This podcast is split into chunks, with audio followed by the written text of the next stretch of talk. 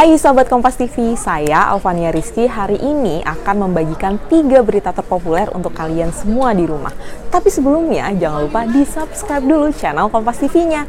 Dan saya juga mau ngasih kabar, buat kalian yang setia mantengin top 3 Kompas TV akan ada giveaway. Mau tahu apa pertanyaannya? Nonton sampai habis ya. Sahabat Kompas TV masih ingat gak sih peristiwa pembakaran bendera Partai Banteng PDIP yang kemarin dilakukan oleh para demonstran penolak RUU HIP. Nah peristiwa ini ternyata berbuntut panjang. Hari ini para kader dan simpatisan dari PDIP melakukan aksi protes terhadap peristiwa tersebut. Masa melakukan long march sampai di kantor Polres Jakarta Timur. Mereka menuntut polisi menangkap pelaku pembakaran bendera.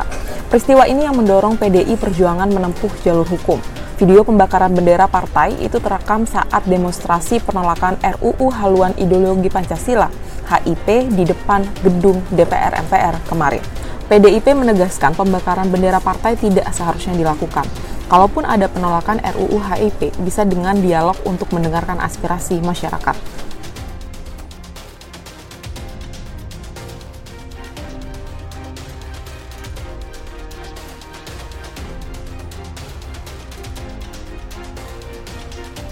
Nah, berita kedua ini masih soal demonstrasi, tapi yang ini berakhir ricuh di mana mahasiswa melakukan demonstrasi di Manggarai, Nusa Tenggara Timur terkait dengan penolakan pembangunan pabrik semen.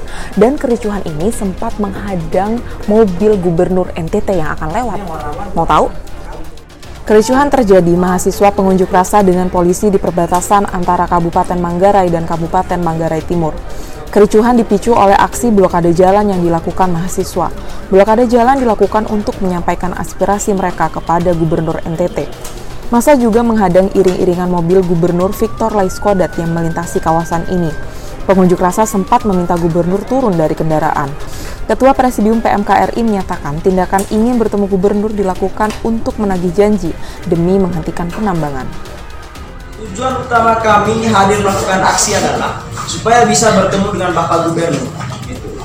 Alasannya adalah sebetulnya kami mau menagih janji, kami mau menagih janji dari Pak Gubernur karena dulu pada saat masa kampanye, termasuk pada saat uh, momen-momen uh, pada saat uh, pelantikannya Bapak, Bapak Gubernur, dalam pidato perdananya beliau getol omong soal uh, stop atau uh, hentikan pertambangan di di kabupaten uh, di NTT di provinsi Nusa Tenggara Timur. Sahabat Kompas TV, saatnya saya mengupdate berita pasien atau data persebaran COVID-19 di Indonesia per hari ini 25 Juni 2020. Kita lihat seperti apa pertambahannya di mana hari ini angka jumlah pasien terkonfirmasi COVID-19 sudah tembus 50.000, tepatnya 50.187 pasien dengan pasien terkonfirmasi 1.178 kasus.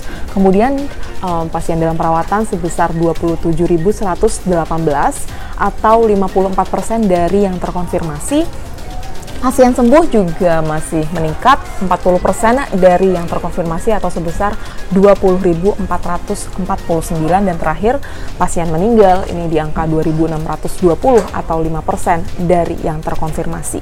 Memasuki fase new normal sangat disayangkan ternyata pertambahan kasus COVID-19 di Indonesia masih terus terjadi setiap harinya. Bahkan hari ini tembus 50 ribu. Kita tidak bisa main-main. Sebagai warga negara yang baik, kita tetap harus menjalankan protokol kesehatan yang sudah dianjurkan oleh pemerintah. Nah, sahabat Kompas TV sudah selesai saya mengantarkan tiga berita terpopuler hari ini. Sebelumnya, sebelum saya menyudahi ini semua, saya akan memberitahukan soal giveaway Kompas TV. Udah penasaran kan pertanyaannya apa? Nah, pertanyaannya adalah siapa nama menteri termuda di kabinet Indonesia Maju? Mikir, mikir, mikir, udah tahu jawabannya? Langsung ditulis komentarnya jawaban, spasi nama IG kalian yang aktif dan jangan di private ya spasi hashtag giveaway Kompas TV.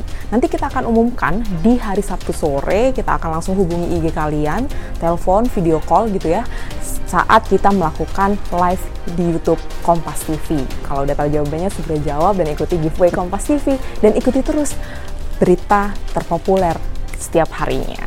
Sudah saya sudahi dulu. Jangan lupa di like, komen, dan di share uh, berita terpopuler hari ini. Saya Alvania Rizky. Sampai jumpa.